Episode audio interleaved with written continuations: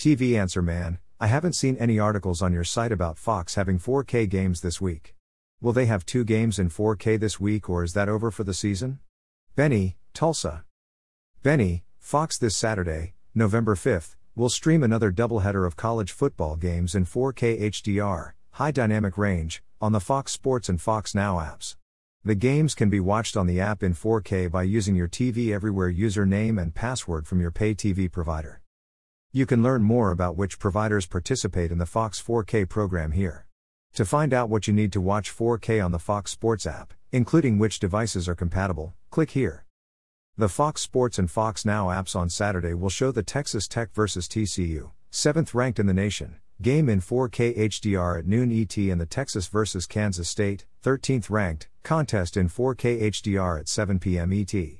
The noon game will be simulcast in high def on Fox network affiliates while the 7 p.m. game will be available in HD on FS1. The pay TV services that are expected to also carry them on special 4K channels are DirecTV, Dish, Comcast, Verizon, Optimum, YouTube TV, and Fubo TV. In Fubo TV markets where the Fox affiliate is provided with your programming package, check your on screen guide for more details.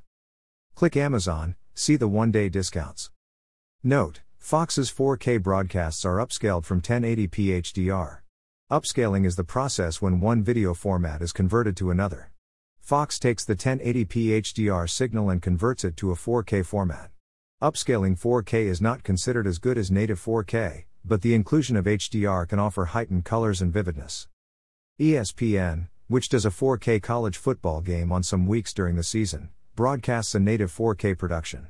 The Sports Network this week will show the Florida Texas A&M game in 4K at noon ET. Need to buy something today? Please buy it using an amazon.com link on this page. This site receives a small portion of each purchase, which helps us continue to provide these articles. Have a question about new TV technologies?